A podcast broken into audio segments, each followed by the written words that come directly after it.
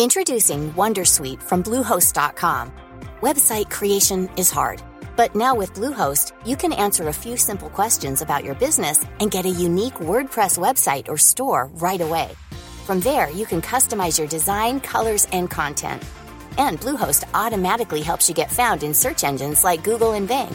From step-by-step guidance to suggested plugins, Bluehost makes WordPress wonderful for everyone. Go to bluehost.com/wondersuite.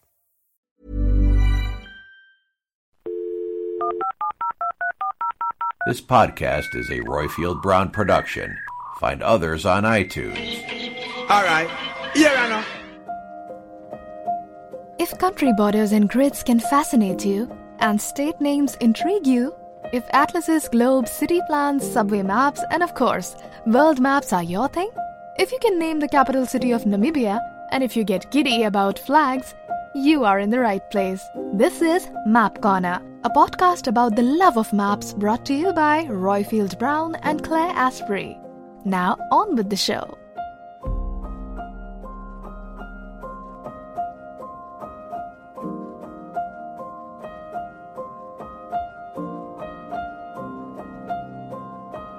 Hello and welcome to Map Corner. I'm Royfield Brown, who is 43 degrees and 21.36 uh, minutes north and 79 degrees 46.12 degrees west, which means I am in Burlington. Hey, you know what, Claire? What? Do you know what I am? It's official.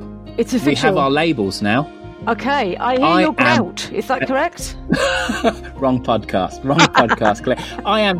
I am a Tanzania. I am a Tanzania, folks, and we'll explain to you in a little while why I'm a Tanzania after we introduce Claire, my flame-headed mapaholic friend. Uh, Claire Asprey, where are you today? I am at 52.16 north and 0.5 west. Is it west? I should know that if I'm a mapaholic. Yeah, it is west. And Yeah, yeah. I am Colombia. Ooh. Now, we we were, kind of went through this a couple of podcasts ago, didn't we? Uh, but we have people actually listen to what we say and actually do what we say, even if I don't actually do what we say, which is to put up a whole big list of national days um, on mapcorner.space and then basically say, right, wherever your birthday is, uh, pick the map, uh, pick the national day which is closest to it. So we have two listeners that um, the salutation is I am a whatever. So that was a proper joy. So we have our own little map corner idioms now, and that's what we like. But folks, you're probably wondering what this is. Map Corner is a podcast dedicated to the love of maps and all things cartophilic. So if Peters is your projection, you're in the right place. Now, Claire, today we're looking at favourite places, aren't we? We are. And uh, we will have calls from Timothy, Dan, and Ken about places that they appreciate, which I'm looking forward to hearing. And folks, don't forget you can contribute to this show. We actually need you to contribute to this show because otherwise it's just like me basically talking over Claire's very good points and trying to get my secondary points kind of in. Uh, and you do that by going onto mapcorner.space and clicking on the speak pipe tab on the right. So we need you. We need your views, your thoughts, your questions about the world of uh, geographic observations and all that malarkey and just kind of travel and maps uh, to keep the show going. On this episode, we hear from Dave Amos, who is um, one of these clever people that's like tearing up a storm on YouTube. And actually, he's a town planner, but um, one of these kind of engaging and approachable types as well. Uh, we have an audio postcard, which is from me, uh, which is my bus journey from Dubrovnik to Sarajevo.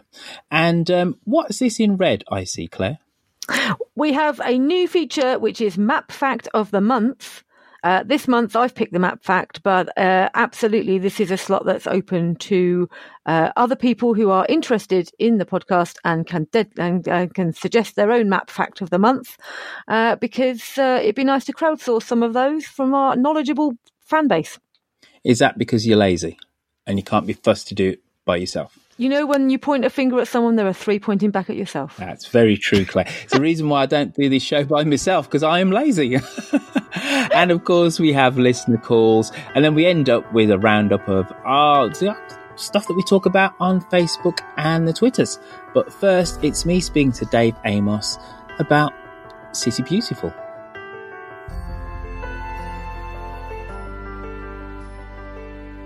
I spend a lot of time, um, as, as, a lot of us do, kind of noodling around on the internet, and invariably you end up on YouTube. And the great things about YouTube is that all your proclivities, all your interests, all your dark, dark, dark secrets, you know, there's a little hole for them. There's a place for them on YouTube.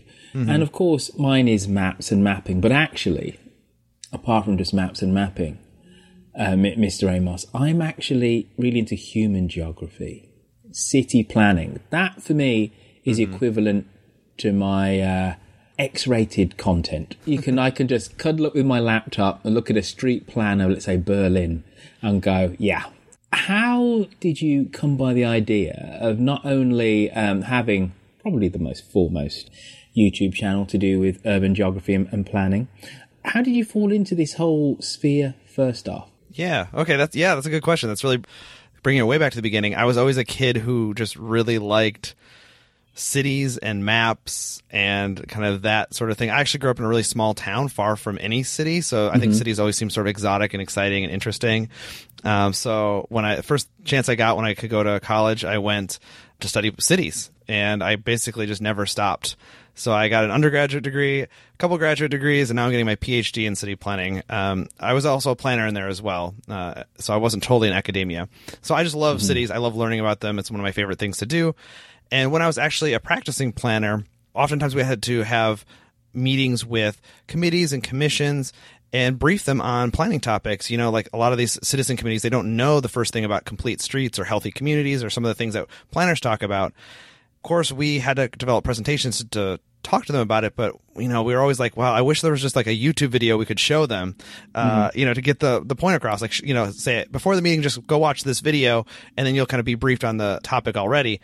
And this was like, you know, maybe like like four or five years ago, and there just wasn't that content on YouTube. I mean, you mentioned that there's videos for every niche, but at the time there wasn't a ton of city planning content on YouTube, and I sort of just mentally filed that away. And then a few years later, when I was um, getting my PhD, I was teaching introduction to city planning for undergraduates. And when I was putting the lectures together, I was like, well, you know, a lot of this would be really interesting to not just undergraduates, but the general public. And I'm already developing this content anyway. Like maybe this would actually be something that like could be a video, like, uh, or several videos. So I sat down and just spent like, like an embarrassingly long amount of time to make my first video, like like a few months, because I didn't know what I was doing at all. I had no video experience, and I released it on like January 1st, 2017. I was committed to doing one video per month at least from that point out, and I've I've achieved that. I actually post videos now every two weeks, so I've doubled that pace oh, wow. essentially. So, all right. Yeah, that's how I got. I mean, it's actually a pretty straightforward route. It's not really like a winding route. I just love city planning and just kept going, and now here I am, I guess. so, look, looking at your kind of like bio, like you have four degrees. Like you're a proper hardcore nerd, aren't you? You're deep into this. Like, how, how does somebody end up with four degrees? And like, I know you're just about to finish your PhD, but like, yeah, no, I know that's a question my wife asks too. uh, yeah, no. So, well, I mean, I got my undergraduate degree in urban studies.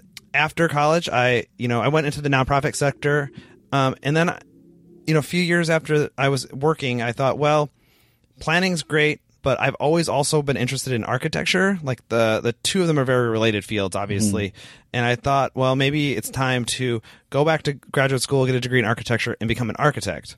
So I did that. I mean, I think that's a pretty common thing to do for folks in graduate school. They're kind of pursuing a career ambition. Uh, a couple years into graduate school, I realized architecture is great, but I don't know if I'm really much of an architect. Like it's not my actually not my thing. Now that I've been doing it, why not? What what was it about that that made you think mm, maybe this isn't for me? I mean, I think with every profession, there's parts of it you like and parts of it you don't like. And for me, like there were things I didn't like about architecture, especially like the scale. Like mm-hmm. architects think about the building and then oftentimes kind of things smaller, really tiny things in the building itself. And my mind always went bigger. Like I would want to think about the building, but then its relationship to kind of the city as a whole. Like I just mm-hmm. couldn't get myself to think about like a door jamb when I really want to be thinking about the neighborhood or the or the community. Uh, halfway through my degree, I was like, well, I don't want to f- quit. Like I want to finish this degree. I'm two years into a three year degree but I would just tack on another master's in planning. It's like so I just added one more year to get another master. So I ended up with two masters there, but they're sort of like a joint degree. After that, I went to be a planner. So I thought, well, I'm done with school for good. I never want to go back to school. I mean, I remember thinking that two years after I leaving, Whoa, whoa, I was stop. like, Wh- wh- where was that first job? So it's a in Sac- it was in Sacramento. I, w- I was at the University of Oregon for my master's. I went moved to Sacramento, and I got a job as a land use planner. Um, Okay, so you like you roll into Sacramento and you look at the horizon. You think, I am going to make this town beautiful. I am going to be the most influential and significant person in the history of Sam- uh, Sacramento. That's what you thought. That is not what I thought. because, well, first of all, I'm not. I don't really think like that. But also, I'm. So I was a. Yeah, Cons- sure, but but uh, come on, though, Dave. Surely behind every urban planner is a little Napoleon. Oh, so dare I say a little Napoleon III who transformed the centre of Paris. You know, it's a case of I'm going to uh, make this city livable, walkable, workable, but also majestic. I mean, I think there's definitely a sense among planners, me included, that like we want to make a positive contribution to the community. So like being a planner is a mm-hmm. very direct way to do that. But the other reason I wasn't thinking that is that my job was actually as a consultant planner. So I actually never worked for the city of Sacramento. So even ah. though I was based in Sacramento, I would be hired by other communities in the area to work on their long range plans. When they're thinking 20, 30 years out, like what do they want their community to be like? They would hire a, my firm to help them with that process. So I actually didn't work in Sacramento, even though I, I sort of did actually physically go to work in Sacramento and getting to see sort of each, Uh, each of Dave, these are you, different are you- issues. Are you saying you didn't work in Sacramento because Sacramento was just was boring? It is boring, isn't it? I know. Let- Let's be honest about it. When of I was all hired, of the cities in the great state of California, Sacramento, visually and in terms of its entertainment, is not the most dynamic. so I think everybody who has not lived in Sacramento has the impression that Sacramento just sucks. But everybody who's lived in Sacramento actually thinks it's a pretty good city. Definitely skeptical moving to Sacramento, but now I do actually really like it. It's a really good family town. So like you you bring up the entertainment options. Like yeah, like I guess like if you were like into clubbing or partying or something, like it's probably not mm-hmm. the best city. But I already had a kid at that point, and now I have two more. So like I like Sacramento. I think people should give it a shot. But Okay, all right. I, I- I hear you're you're invested in Sacramento, so you, you can't talk smack about it. I hear that completely. But tell us about the first thing that you had to do when you're a town planner. I was working um, in the city of Gilroy, which is actually in the South Bay area, on their general plan. So that's the Yeah. a project I was very invested in through my time um, as a consultant land use planner. So we got the job to work on their plan just when I was hired. Um, so it worked out really well. You know, getting feedback from the community about what the vision for their community is going to be like in the year 2040. That was our time horizon, 2040, and then sort of drafting like land use alternatives. Like, how do you want to grow? Do you want to grow kind of up, kind of through infill development, or do you want to kind of grow out, like a more of a sprawling development? Uh, that's what I did in Gilroy, and I helped out on a, f- a couple of other plans as well. So It's, it's interesting you talked about building up or building out and being a European, spending time in, in your wonderful country. That is one of the big differences between American cities, American towns, and European ones, is that generally ours are denser. Generally. Not always, but generally. So we, even though our buildings aren't that tall, on average they must be taller um, because you guys go in more for sprawl. And the one thing being an urbanist about density over sprawl is that you you're much more attracted towards density, aren't you? There's something about buildings being closer together, which mean there are more people, there is more traffic, there is more hustle and bustle, which makes a place appear lively, dynamic, and exciting. One of the things I found really fascinating about watching your videos is that you go through the history of how American cities have developed the way that they have. Um, so why don't you go back and kind of explain the various development stages of American cities development, um, and then we can maybe compare and contrast that with with European cities, which have, in theory, been around an eon longer. yeah, I mean, so I think well, the way I think of the history of U.S. cities is really a relationship between land use and transportation. Um, and you know, in the in the beginning, uh, in the colonial period, and then the period right after, cities in the United States resembled in a lot of ways cities in Europe because they were very walkable places. You had to have a city dense enough so that people could walk to their destinations because at the time you had horses, but not everybody had a horse, of course. and, uh, you know, things like, uh, omnibuses and like kind of precursors to the streetcar, like horse drawn streetcars were just not very fast. They're not efficient. Mm-hmm. So you had to be able to walk. So you ended up with very dense cities I think one thing that's slightly different from a lot of European cities, because U.S. cities were sort of founded from scratch in the 17th and the 18th century, there was more attention paid to how the city would be laid out. So you end up with cities with more grid patterns because these colonists would come and they say, well, we know we need a city here. Uh, what is the most efficient way to lay it out, you know, and they would put up a grid where, you know, European cities, they sort of evolved for over hundreds or a thousand or more years so they don't sort of have the benefit of like that foresight like oh we know this is going to be a big city Yeah. let's let's plan accordingly. So that's a big difference. I think once you start getting into um you know the streetcar suburb era from about the 1910s to the 1930s uh, the us is growing really rapidly i mean a lot of the in the 19th century there's been just so much immigration to the united states it's growing so fast the, the streetcar is actually one of the, the reasons that we have so much sprawl. I think a lot of people peg it to the car, which is absolutely true, but the streetcar was that precursor where you saw a lot of people kind of moving out into single family homes in the suburbs just because the U.S. cities were growing so fast at that time, in part due to the, the immigration. And then, of course, you have the uh, era of the automobile, and that changes everything. And I think, you know, the U.S. is an interesting place geographically in that, again, like it was so vast and there was relatively few people living there. Of course we have indigenous people but like we have just so much vast unspoiled land. Like what is preventing us from growing out in some ways right? Mm-hmm. Especially now that we have the car. It's so easy to you know access that land.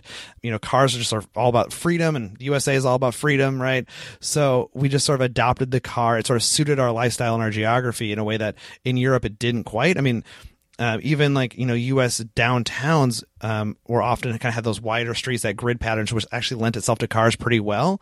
Um, where European cities, the, the center of the city is often very difficult to get cars in there in any sort of efficient way. So. And that's sort of the, the really broad strokes of how we ended up with cities with more sprawl than in Europe.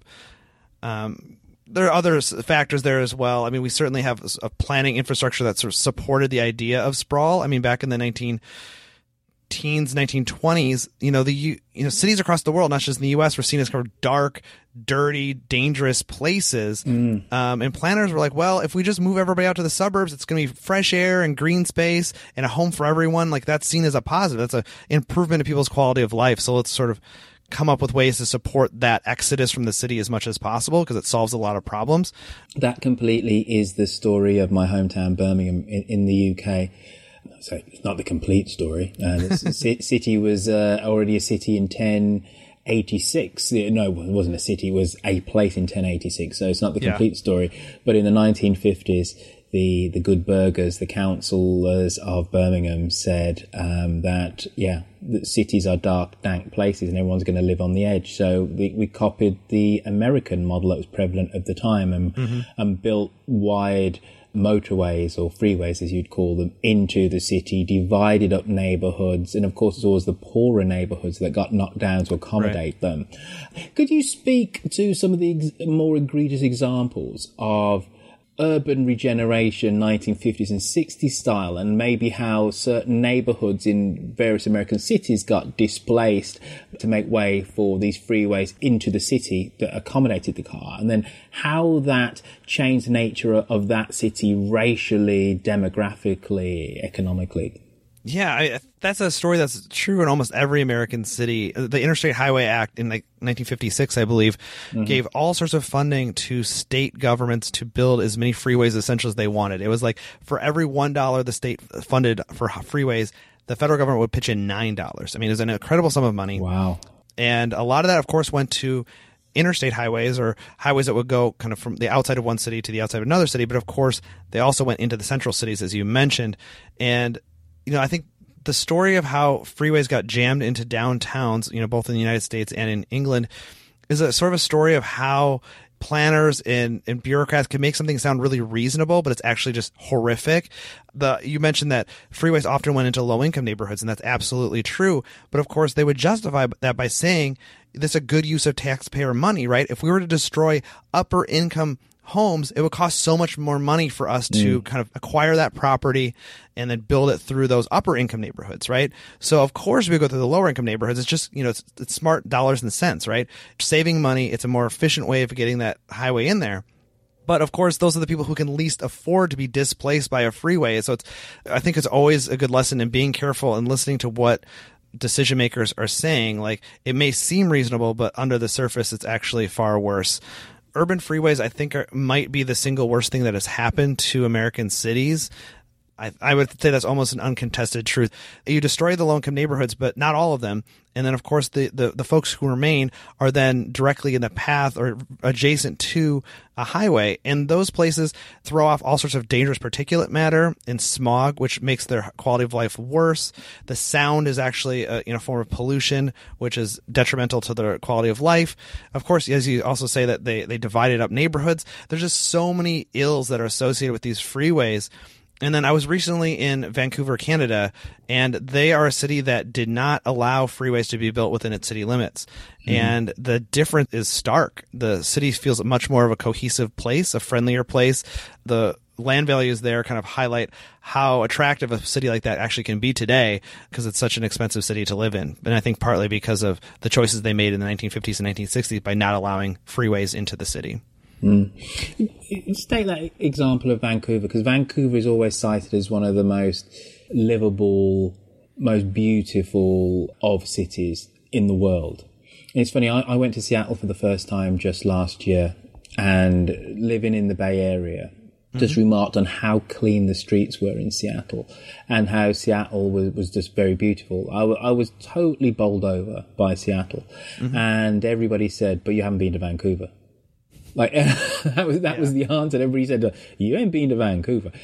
The, the one thing that I, I that I really have begun to understand is that's how important the luck of the draw is in terms of when cities decided that they need to upgrade, so to speak. And if you decided that you needed to do it in the 50s and the 60s, come the 1990s, you've realized you've made a big mistake. So did Vancouver, were they really conscious back in the 1950s and 60s when I presume the Canadian government said, hey, we're going to have this highway building program. Were they really conscious and says, no, this cannot go into the city? Or did they just say, oh, we just want it to go to the edge, which then just happened then 30, 40 years later to be the right decision? I think that it still required a lot of smart foresight from Vancouver uh, officials or decision makers to say, no, we don't want freeways in the city, you know, when every North American city was getting these freeways, it was seen as the status quo. You must have it for the, the for the sake no, of your a status symbol, economy. wasn't it? It's a what? status. It was a status symbol at the time. You're showing that you're forward thinking, thrusting, modern, and you're future proofing your city because the car was going to be the symbol, as you said, of freedom. It's a symbol of democratizing the workforce. So you have individual agency to go wherever you want, etc. I must admit, if I was a town planner back then, I'd have been building freeways all over cities. I, I, I would have been sucked in. I wouldn't have had that foresight, to be honest. Yeah, right. I mean, like the, the freeways at the time were again that symbol of freedom, right? Like, yeah, the, it was all about the car. And central cities didn't want to be left behind. They saw that all these folks were moving to the suburbs. All the businesses were going to the suburbs, right? You have these mm-hmm. suburban mm-hmm. office parks taking jobs away from downtown. So the freeways were seen as a way of, like you said, future proofing or sort of competing against the suburbs to bring people downtown but the folks at Vancouver did uh, have foresight, and they I think they saw the possible downsides to a freeway in a place like San Francisco. Realized kind of halfway through the development of yeah. their system that it was a bad idea, and they put a stop to it. You know, to their credit, because a lot of cities did not. They just kept going till all the freeways were built. And Vancouver was just a rare case where they managed to, even before they built freeways, to stop it. Um, mm. But it, that's why I think it's such an interesting city to look at um, because it's uh, there are so few examples of cities like that here in, in North America. But you, sir, as well as being eminent on YouTube and uh, the town planner that re- remodeled Sacramento, you you have some other kind of like um, accolades, don't you? So, um, rethinking streets. Um, I mentioned this to a town planning friend of mine, and he got all very giddy and excited that I was going to be speaking to you. Uh, so, for people that don't know about rethinking streets, um, what exactly is it, and why is it that uh, your peers in your industry um, hold it in such great regard, sir? Well, that, those are And, and- and don't, don't, be, don't be modest. You're American, so just be fulsome and say, "Yep, I, I did that," and it and it's the schnizzle. Go on. I'm I'm from a small town in the Midwest. We're actually not allowed to receive compliments. That's a rule. um, no. Uh, so rethinking streets uh, is there are two guides, design guides. You can get them for free PDFs at rethinkingstreets.com. You can download those, and what they are um, are basically a collection of case studies of cities that have gone into a street and said, you know, these can work better than uh, just the car oriented um, status quo.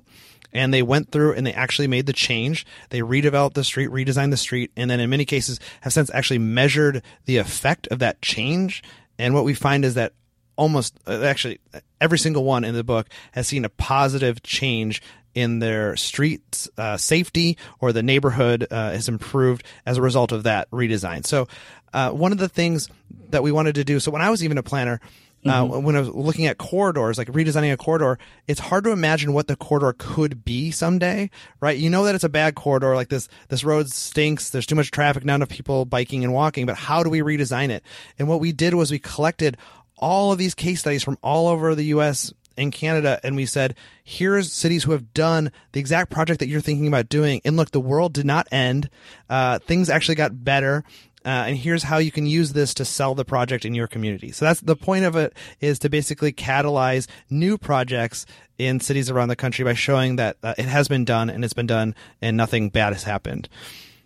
So give us a couple of examples of how you, you rethink remodel streets. Give us two practical solutions to, let's say, to a typical uh, Western American uh, street in a town. Yeah. So, so I should mention there are two books. So one is Rethinking Streets and one is Rethinking Streets for Bikes. So the Rethinking Streets book is all about really common sense, practical solutions, and Rethinking Streets for Bikes is sort of best practices, like the best of the best. So to give an example from the the Rethinking Streets kind of common sense solutions, one really basic common sense way to change a street is called a road diet, and we feature a bunch of these in the book. And what a road diet is is you often have in cities um, a, a configuration where there's two car lanes in, going in each direction. Okay, mm-hmm. no median. There's just like two lanes of traffic in each direction, and those are actually very Central dangerous. reservation for our E- English listeners. What's that? You, what you call a median, we call a central reservation. Sure. Yes. So those are actually very dangerous streets because what you have is, let's say you're on that street mm-hmm. and uh, you're going down the street and you want to turn left across the other two lanes. You have to stop and wait for the cars to clear before you can kind of turn into the driveway on the other side of the street, right? Yeah. And that's actually a really dangerous condition because what you're doing is you're clogging up one lane. And if somebody doesn't see you, they may bump into you. And you're trying to cross two lanes of traffic as fast as you can, and it's a dangerous situation. Um, so what road diets do is they take the four lanes, so two lanes in each direction, and change it so it's only one lane in each direction. And in the middle, there's a, a what's called a two-way right turn lane or a central a central turn lane. Yeah. And then oftentimes there's actually space left over for a bike lane on the far ends of the of the roadway. So what you have then is uh, when you want to make a left hand turn, or I guess right hand turn if you're in England, you would go, you would get into the central lane, and it would be a safe spot for you. It would take you out of the flow of traffic, and then you only have to cross one lane to get to your driveway or, or whatever street you're turning onto. And the the extra cool thing about this from the point of view of a driver is it actually carries just as much traffic as two lanes in each direction, uh, even though it's only one lane in each direction. Because there are so many times when people were stopping in one of those lanes to turn left or turn right that it creates traffic jams. Yeah. So it eliminates the traffic jams. Uh, you get kind of a narrower street and you get bike lanes. Uh, So it's all in all just a better condition, and it's a really easy thing to do. All you have to do is like put new paint down, and you have this new street design. So that's why it's, it's so, been so popular in the United States. Lots of streets are converting from uh, that old kind of terrible roadway to this road diet. Going back to something you said towards the start of our chat, which I was really fascinated by, and you talked about the architect wanting to basically design a building, and then the town planner who has more of a vision for the whole of the city or the town. One thing which is really marked for me is that when town planners realise that big mistakes have been made, and the classic example in the UK is my hometown of Birmingham. Uh, ju- just to recap, up until the late 1970s, its GDP per household was higher than that of London. And it was very much the economic engine of the UK, but very much in a very unstated way, in a very Midwestern way, really, very understated. And what Birmingham didn't have, which we say like a Detroit had, or um, another American city, was one industry which it was famed for. It was called the City of a Thousand Trades, which in a way was bad for branding. It wasn't good for branding; it was bad for branding. So, because Birmingham was so rich, and the Second World War has just happened, the uh, the UK government basically said, "Well, the Germans have bombed a few of our cities.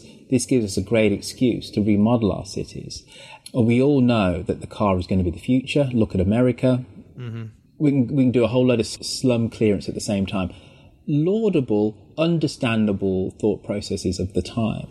And because Birmingham was so rich, and Birmingham was a, a relative, I say relative, London was magnitudes larger, but Birmingham was richer per household, that they decided to remodel Birmingham first and put uh, motorways or freeways, whatever you want to call them, straight into the city centre, um, m- m- create massive highways within the city, and they deliberately depopulated the city of Birmingham, which sounds like a conspiracy theory, but there's government papers saying we're going to mm-hmm. take down the population by 200,000 because people are going to drive into Birmingham to, to go and work.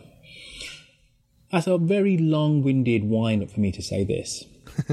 What's really surprised me about the town planners of Birmingham now, who are trying to get the inner core, the downtown as you call it, much more breathable, more pedestrian, and they've had some stunning successes in certain areas, is that there's a lack of actual foresight and modelling for new developments and how they're going to work together, and actually how the size of that road is going to feel with lots of vacant lots, undeveloped bits of land in English usage, and or disjointed development. So there's, there's all these great plans that look great on paper, but it doesn't feel to come almost back 360 necessarily that dense and that organic. That's the word I'm searching for. There's a development mm. here, there's a development there, and whatever. And you say to yourself, if there's some really good 3D modeling, people would have figured this out before, as opposed to them going five years after this development, okay, now we need to do something with this road uh, to make it narrower or, or whatever. Straighten this road. So building, building development is ease as opposed to having these weird angles and, and stuff. So talk to me about that. And I appreciate I could talk to you forever, but I've got a rest of a show to do. So no pressure on you, sir. Yeah, you brought up like 10 good points, so I'm going to try to address as many of those as I can because it is all really fascinating. I always find that cities grow best when they grow slowly because you know as a building is added as a new development is added they can then kind of look around and respond to what's there and more more kind of easily fit into what the fabric is as it's developing. But when you have situations where you are kind of rebuilding an entire section of a city either through urban renewal here in the United States or kind of after World War II in Europe um, we always like to say that we basically bombed our own inner cities uh, voluntarily to build, uh, you know, what you guys did in Europe. Uh, that's when you run into problems because you know you have these like large areas of of you know undeveloped or soon to be undeveloped land, and you have to figure out how to turn that into an urban space that's lively and interesting, and it's really hard to do from the drawing board. It's it's something that needs to happen slowly. So I'm always a little bit skeptical when you see large projects like that because it's it's just tough. You mentioned like you know 3D modeling and that. I, I think people are starting to use those advanced technologies more to understand kind of what things are actually going to look like in the future. Planners do really try to think hard about what is the tra- what are the traffic impacts going to be, what are the school impacts going to be, things like that. I mean, those are things people consider. Whether or not they you know kind of pan out in the end is, is a different story. Bringing it back to Vancouver, the kind of central area of Vancouver, the False Creek area, the city had a strong vision for what they wanted that area to look like, how they wanted it to function. And uh, they articulated that in a very strong plan that they stuck to, and they ended up with an urban area that basically lived up to their expectations. So I think planners, if they are very diligent and rigorous and hold themselves to their plans, which can be difficult because, you know, political regimes change through time and things like that. But if you can do it uh, well, you can end up with a city that is successful even if it's growing quickly, but it's just challenging and the exception to the rule, unfortunately, as you kind of brought up. Last question. Do cities that we think as being livable, pleasant, beautiful, majestic, do they always have to be expensive places to live? Yeah, that's a good question. You know, it's kind of a folly to think of like what city is the most successful or best or most livable. It's impossible to kind of quantify or, or rank cities like that. Mm-hmm. Anytime you evaluate a city, you have to think about not just like how is it for the the richest person of a city, but how is it for the the lower class? How are they taking care of their homeless population? Things like that. Places like Vancouver, or Seattle, uh, San Francisco, very desirable places, and they're really great, especially if you are upper income. But they can be very challenging places if you're not. And um, I think that there are cities out there that do better jobs of kind of being attainable. Uh, places to live for lower and middle classes that don't get credit because they're not as flashy, but they are actually doing a better job kind of broadly. Uh, places like a like a Minneapolis, St. Paul, places like that, where you know they're a little bit off the beaten path. They may don't have the the spectacular beauty of a Vancouver with the setting with like Whistler and all that stuff, mm-hmm. but they are you know a place where you can still afford housing. The economy is humming along. There's a great art scene we need to kind of have those cities in the conversation as well in terms of livability. And it can't just be about sort of Golden Gate Bridge and tech companies and things like that when we're talking about what's a livable city. Uh, Mr. Amos, you're going to have to tell us what your YouTube channel is. Yeah, so my YouTube channel is called City Beautiful, and you can find it at youtube.com slash City Beautiful. All things city planning. I'm looking forward to you doing my hometown of Birmingham. Someday. good, good. Dave Amos, thank you for coming on to Map Corner. Well, thank you for having me. It's great. So don't forget, folks, um, go on to YouTube and type in City Beautiful. And what Dave does is absolutely brilliant. He takes you to cities in North America and around the world and explains exactly how they work and uh, and how those cities actually function. So that's City Beautiful on YouTube. Now, um, here is me catching a bus from Dubrovnik to Sarajevo.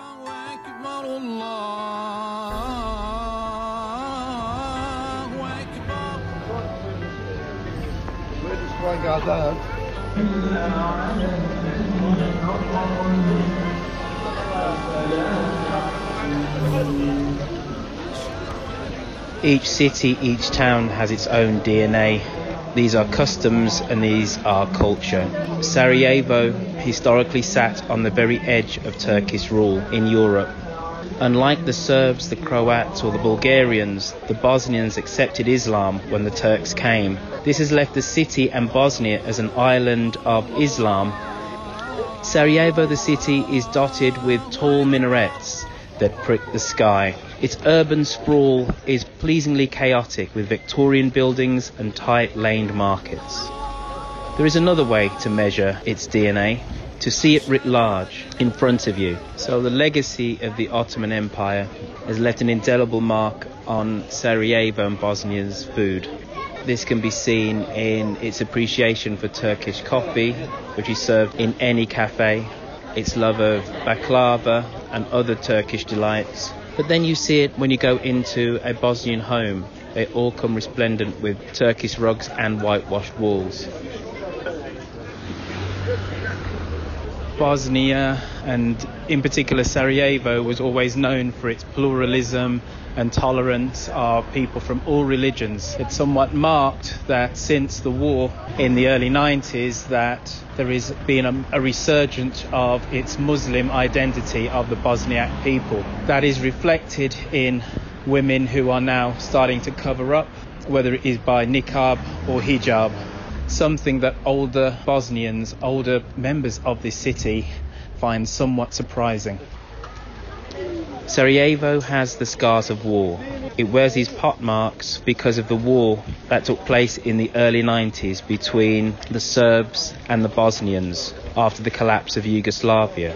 Many buildings, and I mean many buildings, to this day are littered with the detritus of this conflict. To this day, Sarajevo has never quite recovered, but it wears these scars to never forget its dead. Amigo.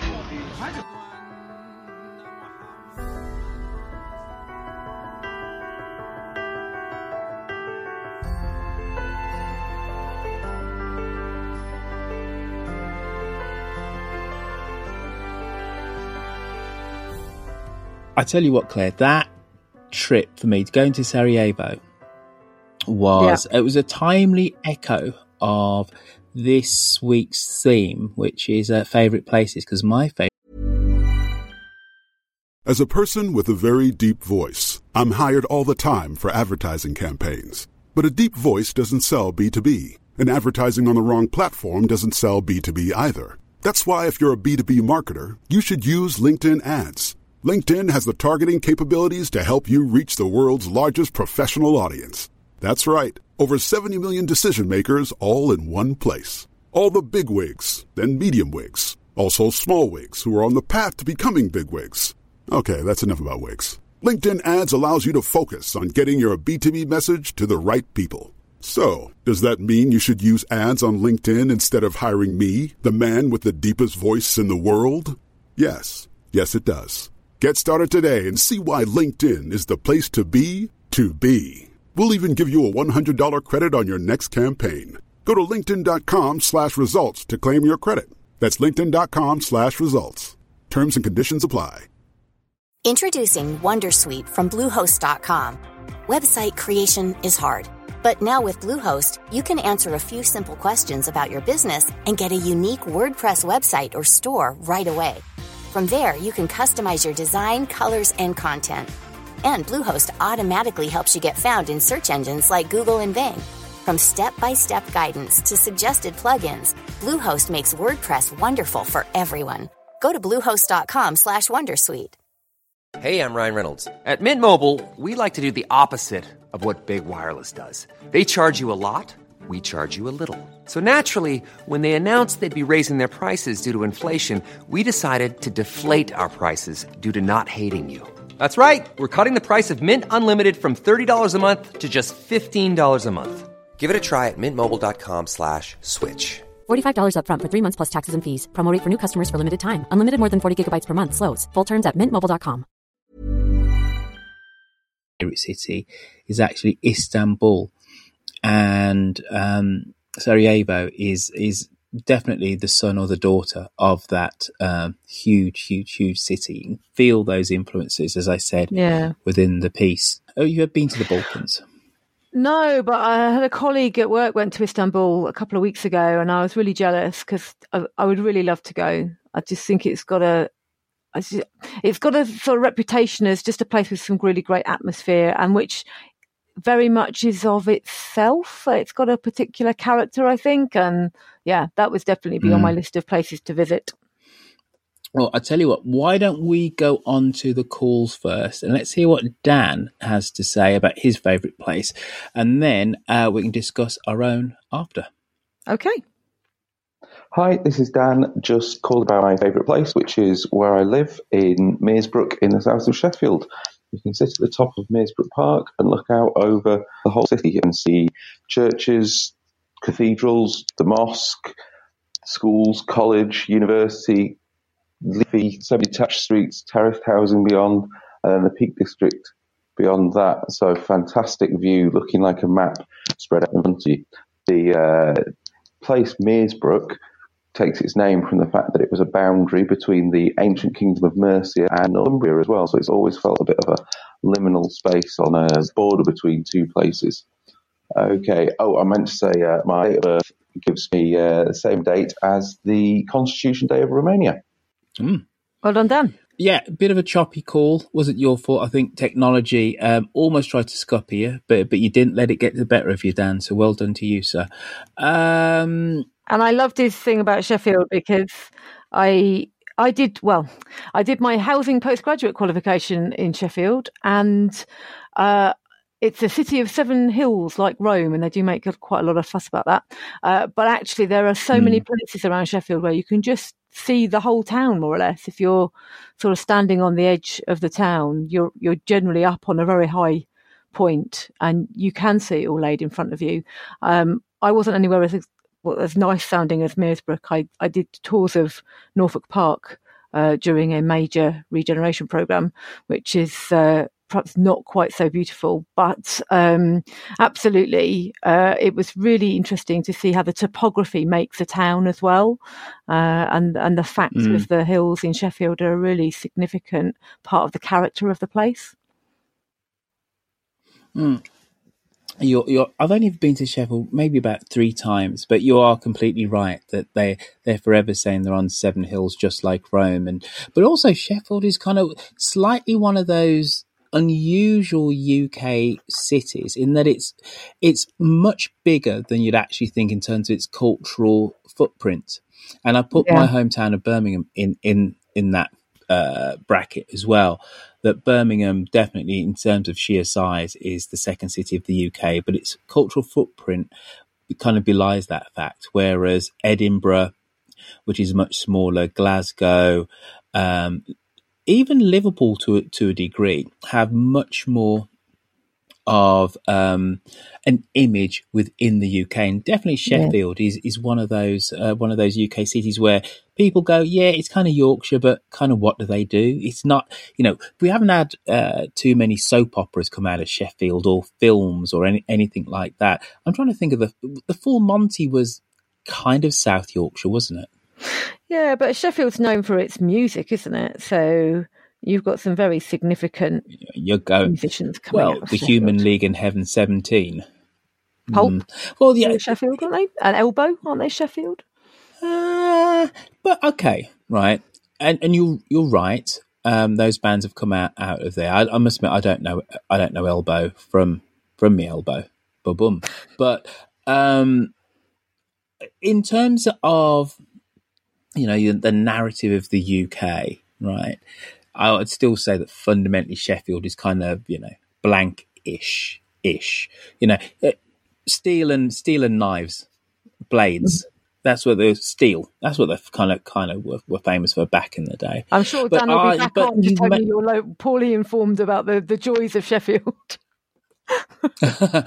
Please do. We need all the calls we can get, Dan. You know, I say this stuff just to get a response, uh, you know, most of the time. But you did half paint um, a wonderful picture of Meersbrook. And Yeah. um, I must admit, I'm looking at it on Google Street View now, and uh, rows of, of tight uh, kind of uh, terraced housing with a wonderful park just behind it. And then you got Bishop's House just to, to the one corner. And um, it looks like, dare I say it, like a tr- very traditional uh, Yeah. English kind of street pattern. Very Yeah. good indeed, sir. Uh, thank you for the call. And also thank you for being the first listener of Map Corner who um, did the salutation. Got it right. Nailed it. Now it's time for Timothy. Hello, Claire. Hello, Royfield. My name is Timothy. I am in Afghanistan from Long Branch, New Jersey. I'd like to tell you about a town north of here called Highlands, New Jersey. And Highlands, as as you'd guess by the name, is a hilly place. It's very elevated compared to the rest of the region, and it goes about 250 feet above New York Harbor. You can get a good view of the whole harbor from up there. On a clear day, you can see all the way to Manhattan. You can usually see the Verrazano Narrows Bridge. You can see the container ships, the cruise ships, all the commercial activity coming in and out of New York Harbor. And it's an interesting place to me because I normally think of New York as being kind of far away because for us it's about an hour and a half or two hours. It's really a bit of a commitment to get to New York. If you're going to Brooklyn, it's even farther because you have to get the subway in New York. It just takes longer. So if you're looking at a transit map, a highway map, New York doesn't seem close. But there's a map in Highlands in a historic World War II battery that has a big 16 inch battleship gun in it. And it shows the range of the map shows the range of that gun. And it's 23 miles. And that gun from Highlands, New Jersey can fire a shot. Not anymore. The gun's not operational. But when it was operational, it could fire a shot all the way to Brooklyn. And that map, that military map from a bygone age when you had to worry about a Nazi war fleet maybe coming into New York Harbor, that map recontextualized the way I think about my area. You know, Brooklyn feels far away because of the highways and the trains taking the long way around to get there, but it's really not far at all. So, are there any maps that you have seen of your own hometown or an area you're familiar with that recontextualize the way you think about that area? I'd love to hear from you. I forgot what the sign off is, so I'll see you later. So that's a really interesting thing from Timothy about how our psychological maps of places and distances are sometimes challenged when we think about how things are when they were the, the way the crow, crow flies or the the way the uh, armaments drop, uh, and I think that's often the way that we have perceptions about places that are far away.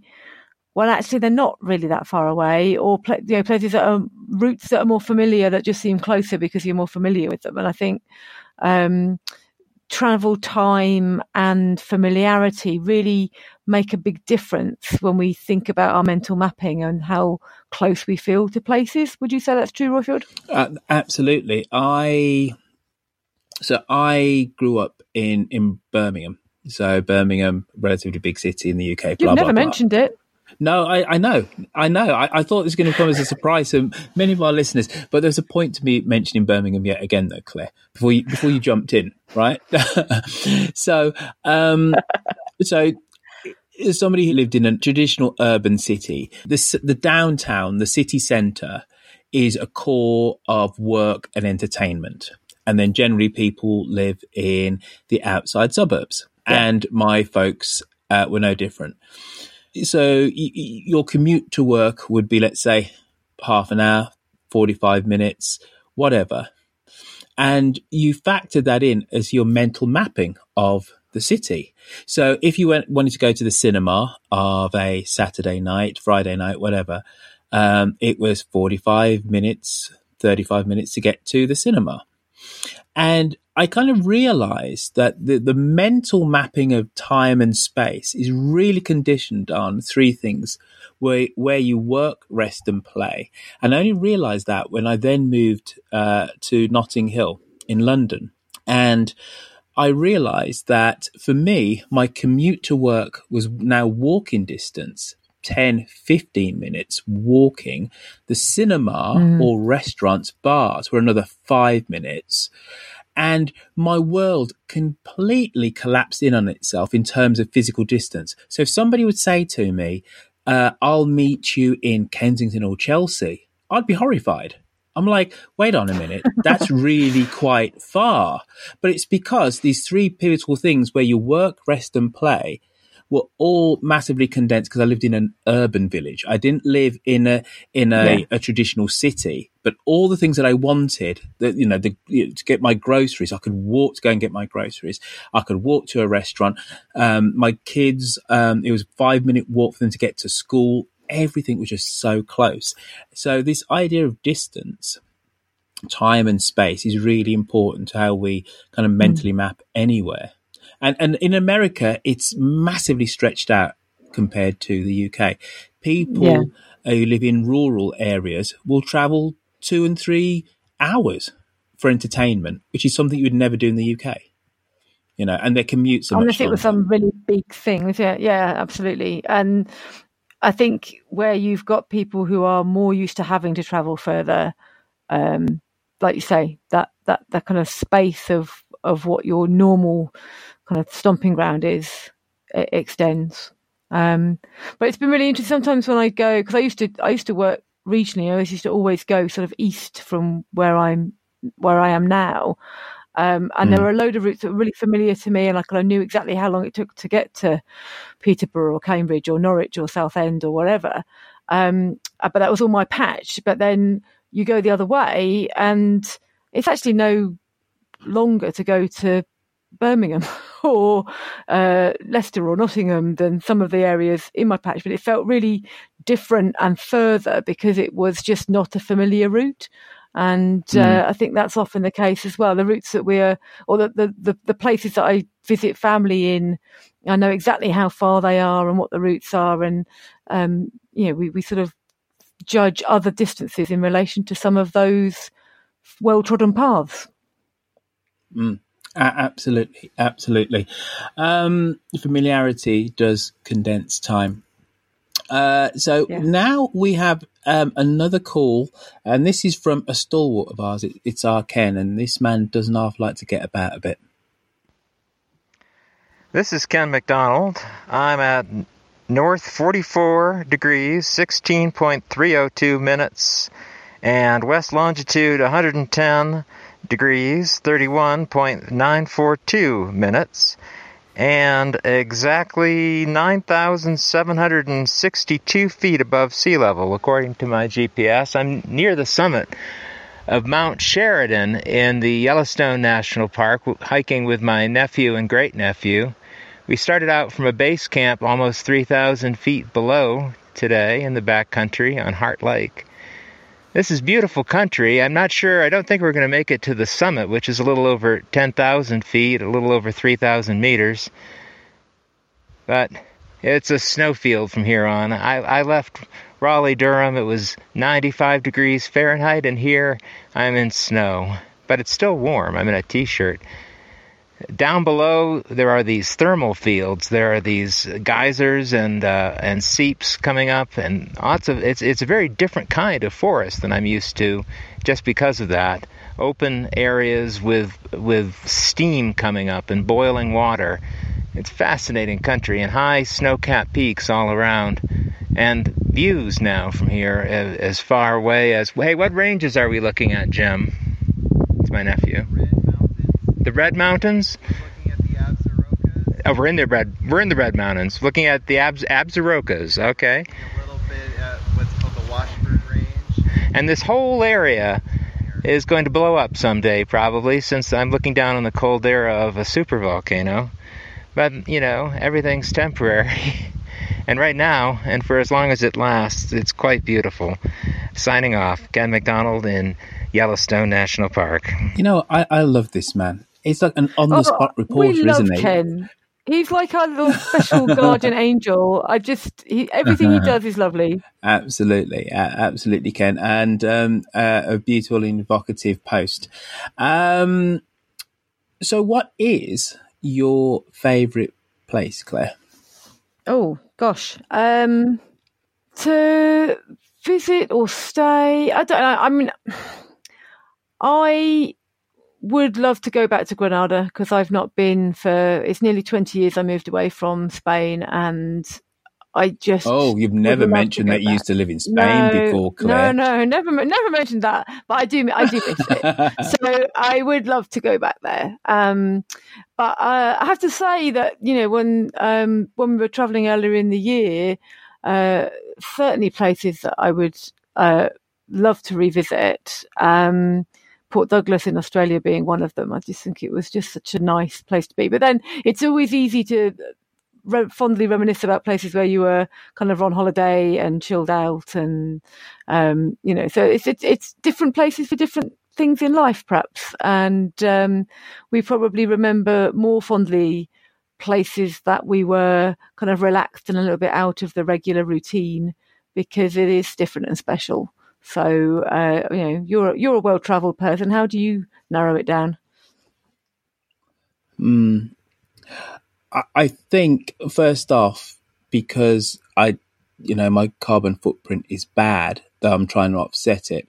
Um, I do think of places that I've travelled to, um, and so I, I think of you know kind of holiday destinations for for want of a better expression. So my my experience of, Istanbul is seen through that lens. You know, I have never lived there, so I don't know. Are they any good at you know taking out rubbish?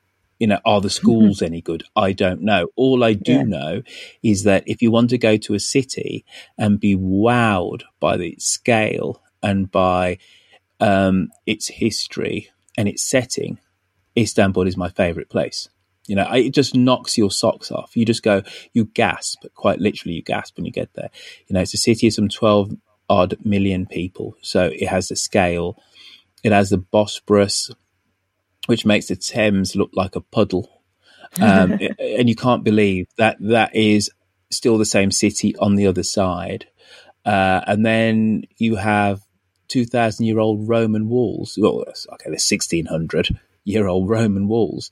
Uh, and then you have the Hagia Sophia, and then you have thrusting modern apartments, uh, buildings next to Victorian cobbled streets, which are beautiful. And then you have minarets everywhere. Like it's an assault of the uh, architectural senses and every other sense going, and it's just teeming full of people. So, um, Istanbul, as somebody who's travelled a bit, amazing. I don't know what it's like to live there. Um, and then places that I've spent a lot of time. So I, I almost come to the point where I've got to say that I almost do live in partly in Canada. I'm here here so often. Um, uh, Toronto is, um, is is a great big city which works. There's, there's no two ways about it, and is clean. Um, and I love San Francisco, but I'm starting to caveat it with a lot of its social problems. So the homeless problem, I don't think you can overlook, even though you can you can physically love the layout and the architecture and the energy and the relative mildness of the weather of the Bay Area. But I'm starting to think that its chronic homeless problem is such a moral issue that you can't really talk about all the wonderful things of San Francisco without giving that giving it a horrendous black mark because of that. But if the simple question is um, places that I've been to, where do I like the most? Um, definitely, hundred percent unqualified, Istanbul. Fair enough. Definitely a good mm. endorsement. I absolutely do recommend it because the other thing, which I forgot to say, is that they always say, you know, Istanbul, it's East meets West, and it absolutely yeah. is, and it's for all the reasons which I said before. You know, you get the churches with the minarets, you get um, Asia and Europe. You know, it is classically, classically, um, you know, at, at the edge of one continent and at the start of another liminal space, as Dan. Absolutely. Uh, we have to remind our listeners that to get onto the show, what you have to do is go onto mapcorner.space. It's a funny URL, mapcorner.space, uh, and hit that tab over on the right, and uh, you can then record a voice note, which then, by the miracles of the internet, ends up on our show eventually. And uh, another thing which people can do, of course, is go onto Facebook, Absolutely. our Facebook group, and become a member of that and join in uh, with the debate and conversation that goes on there, which is a, a very smooth link for me to say, What's been happening on Facebook, Claire? Well, we've not recorded in a while, so there's been all sorts going on. Um, so, absolutely recommend if you're not already in the Facebook group, uh, that's a place to go because uh, we have such a really lively community there that are posting maps and interesting uh, kind of map related things and travel things. It's just all been fantastic.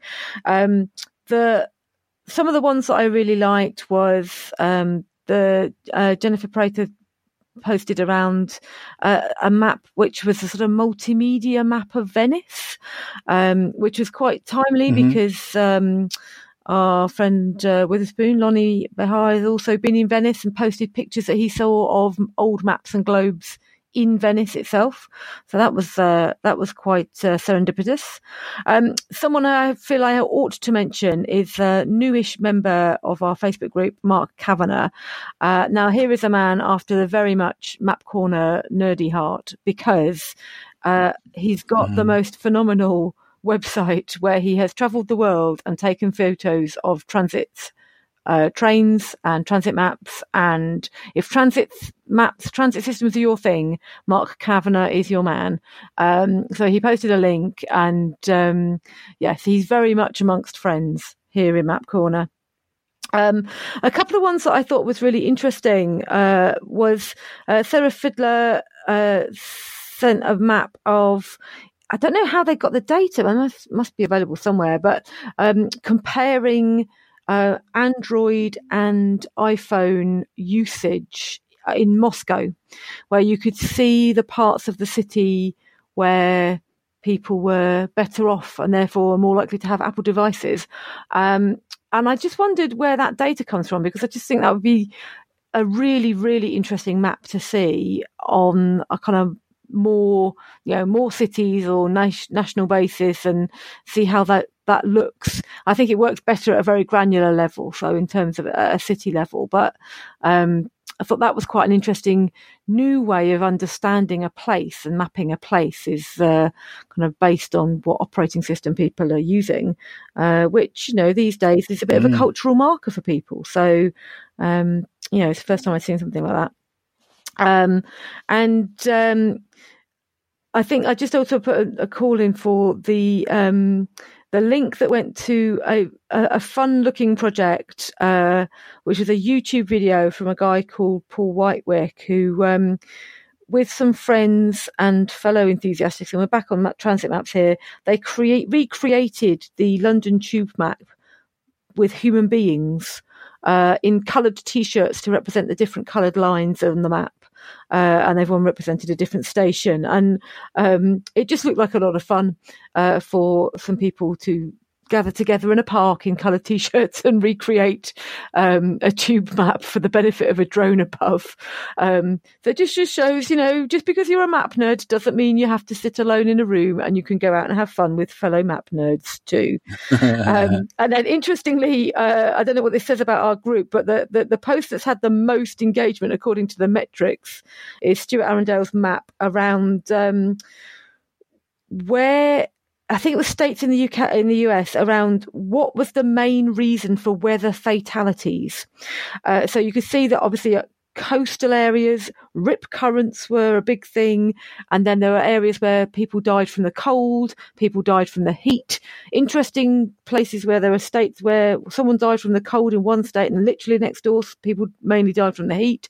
Um, so that was that was quite an interesting one. I don't know what it says about our um, our community that this was the most uh, engaged with map and uh, uh, in terms of uh, people responding to it. Clearly, people like uh, a weather fatality or knowing about that. So that's our that's a quick summary of our Facebook group. But then yeah, there, there's always stuff going up there. People are posting there really regularly. So, and the numbers are going up and up and up in the membership. So, definitely a place to uh, hang out with fellow Map Corner people.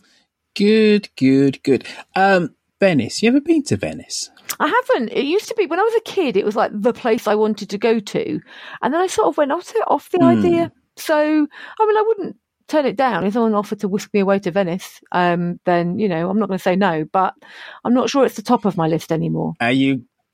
Is that an invitation for one of our listeners to, uh, you know, uh, yeah, buy you a ticket? Absolutely, whisk uh, me away to Venice, whatever. are there any romantic overtones, or is this purely just like, oh, Claire just bought a ticket? What type of travel would you like to go with? Because um, Venice is supposed to be a romantic city. Yeah, Claire. it's supposed to be romantic, isn't it? I mean, I was just interested in how it interacts with the water, really. Um, and I lived in Amsterdam briefly, and I guess that's a city that interacts with water in a really dynamic way, um, but only in the, the central part. But um, yeah, I, no, I'm I'm I'm not fussed about the romance, but I'd be interested to see how the city pans out. I went to Venice um, it's going to be literally 10 years ago to the day. It was definitely 2009 and it was definitely kind of summer, end of summer, something like that. A friend of mine was getting married. She's Venetian. Uh, we'd met in, in the UK and then she, uh, proud Italian, proud Venetian. Uh, she had her wedding back home and married a lovely Aussie bloke. And, uh, it was an amazing experience. There's no two ways about it. And we were not on the main island. We we're on a secondary island. It was actually where we were, where our, uh, where our room was. I think it's a small bed and breakfast, as I seem to remember. Um, but the wedding took place on, on the main, main kind of like island there. And it, it was just, just, just phenomenal. And the place is a working museum all of it. And we were there for a long weekend. Uh, I forget exactly, but let's say the wedding was on a Saturday and we got there Thursday night and then we left Sunday night. It was some, something like that. So after the initial, you get there and you just see this place and you, and you can't really figure out how it truly works. Um, by the Sunday, after you've done all the touristy bits and, you know, St. Mark's, Piazza and all of that, you start to do uh, the further outlying bits. Mm-hmm. And it's very sad. And it was the first time that I was really, really confronted by not just gentrification, but by a city uh, dying much more quickly than than, than we realize. And um, and this is all slightly off the, off the top of my head. So please, people, don't hold me to the to the absolute detail of what I'm about to say, but the general thrust of this is right. So the population of Venice was something like 180,000 uh, by the mid 1960s, and there's a massive flood. Uh, Venice has periodic floods. And that flood meant that um, a significant portion of the population had to leave, but it never came back. Um, and in part, it left because life on Venice, if you're trying to lead an ordinary life, is pretty hard. Mm-hmm. I.e., if you've got to get furniture to your house, it's got to go on a gondola. It, it, needs to go on some form of riverboat, and it needs to be winched up. So things which we just take for granted, you know, 99.9% of the population that live um, in more traditional cities are a trial there. So that happened. A, a significant proportion of the population never came back after the flooding. And a lot of that was young families. Uh, so then the school started to die. Um, then in the 1970s, as cheap airfare becomes a thing, um, the rich, or at least people who can afford it, now not necessarily rich by Western standards, but people who can afford it, started to get second homes there. So then that pushes property prices up. Yeah. And then because they're not occupying these houses, essential services slowly but surely are dying. So already you've got um, a lack of school provision because families don't want to live there. Then you have property prices going up through the roof. So the neighborhood that we stopped in, whose name I completely blank on, I had this conversation. I was told this by the barman. Okay. And he said, "Oh, this bar probably lasts for another two or three years because there is, aren't the footfall of locals. The, the, the locals don't live here anymore. Yeah. Um, and the little row, the little row of shops, maybe there were 10 shops uh, and three of them, only three of them were were in use. And he said, "This guy said, I'm a, I'm a proud Venetian, but this city is impossible, and basically, it's a museum." And I was completely and utterly blindsided by all of this. I went to Venice for my for my friend's wedding, and as a student of history, I'd always wanted to go to Venice. It wasn't like you; it wasn't top of my list or anything like that. But I I wanted to go, you know, I was excited yeah. to go to somewhere which is going to be truly unique. And it is unique. UNESCO have basically said that Venice will become an empty city devoid of, of real inhabitants by, I think, 2040. It's every year its population goes down. It will be the first theme park city mm-hmm. in the world. So I've been to Venice. I'm not liking anybody that that's, that's been to Venice. It is a, a truly wonderful and magical place to go. But it's at the sharp end of gentrification. Um, is, and then a peculiar set of circumstances which mean that it's just not a practicable place for modern living. It just isn't. You can't bring up a family there easily. You know, the things that people might have put up with in the 19th century, 17th century, we're not prepared to put up with them now. And social services, civic services are just collapsing because there aren't people there yeah. to take them up. So it's a, it's a fascinating, but actually quite a sad uh, place yeah. at, at the same time. And just to think, you know, in 20 years, it'll be empty. There'll be nobody will truly live there. It'll all just be people's second and third homes, and there'll be tourists. Yeah, well, you know, there are parts of Cornwall not far off that now, isn't there? So it's uh, it's a real issue anywhere that's sort of a victim of its own sort of tourist success. Mm. Bits of Mayfair and Belgravia, yeah, of course, uh, are yeah. hollowing out in that way as yeah, well. Absolutely. Yeah, yeah, yeah. Alrighty. Uh, so uh, we've done the Facebook. Okay. How about the Twitters? Okay, so Twitter is ever a little bit quieter than the Facebook group, which is always on the go, but there are some real um, gems there, and um, some of the ones that uh, sort of caught my eye this time round were the um, it's a sort of a video thread from our friend of the show, Simon Kuestenmacher, which was around where was the largest city of the world at different times over the last like three or four thousand years. And it's really interesting to see how centers of population and how we might consider sort of, you know, greatest human civilizations, if you like, um, you know, start, uh, in that sort of, you know, Mesopotamian area where you'd expect and then kind of move out towards Europe and America, and then across. And obviously the most recent ones are very much showing how we, we live in a sort of, sort of Asian kind of uh, future in, in terms of uh, urban life. Uh, so that's quite an interesting one. It only takes a few seconds and you can sort of see sort of thousands of years of human history unfold in front of your eyes in, in the context of where's the largest city in the world. So that's an interesting one to look at. Um, and uh, Catherine Rowan Jones shared another one there around one of the uh, sort of linguistic maps, which I think you know always work really well on social media around what's the word for the bishop in chest in chess, uh, and some of them were really peculiar. Like in some places they call it the elephant mm. or the turtle. Um, I get the turtle because actually the piece looks a little bit like a turtle popping its head out I guess. But um, yeah, interesting to see some real differences in terms of, you know, some of it is versions of Bishop and some of it's completely different. Um, so that's fun. But I think my favourite uh, of all the uh, Twitter threads was one. Uh, which had been sent through from, I think, Chris from Outside Circle, which is uh, a, tw- a Twitter feed. Uh, it's a long thread, so you need to give it some time.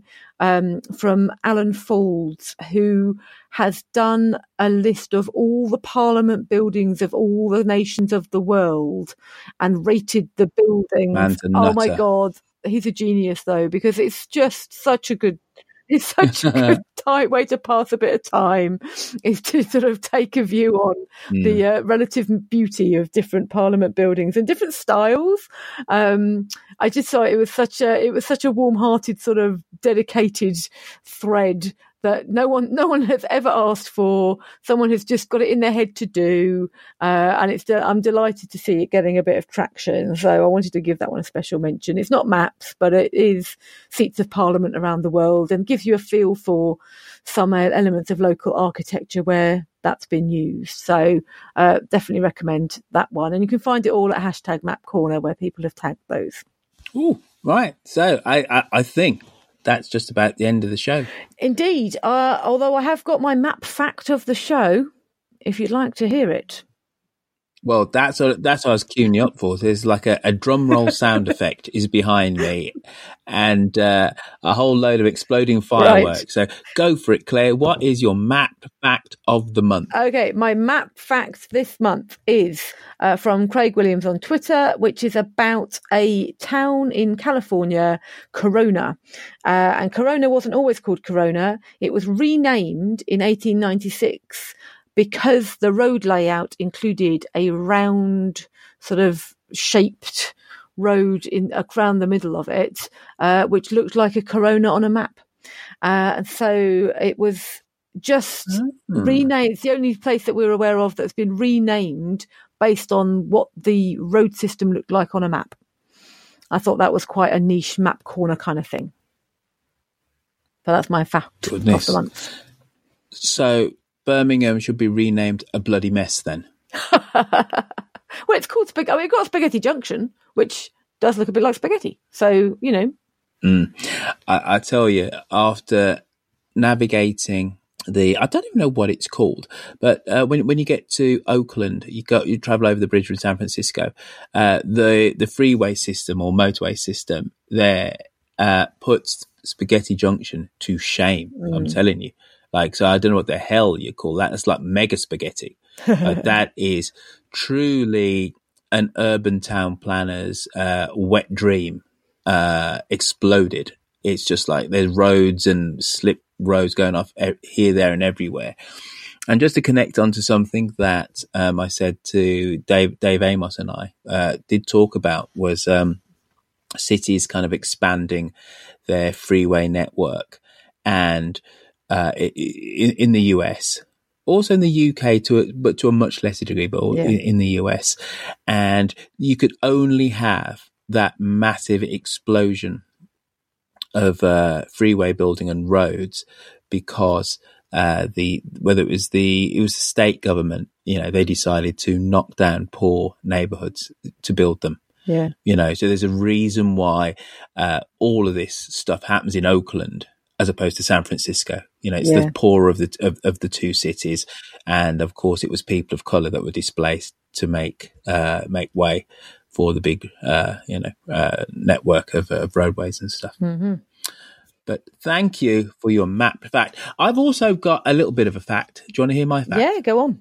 Um, ben Jacobs, who is a man who has a ferocious beard, but also quite ferocious intellect as well, and um, he's, he's quite witty, will be uh, joining us on Map Corner, and he will uh, do a little thing, um, about five minutes long, seven minutes long each week, telling us how towns and cities actually work. Because he works for, I'm going to say it's Providence, Rhode Island, for the city council there, but he does clever things in that department.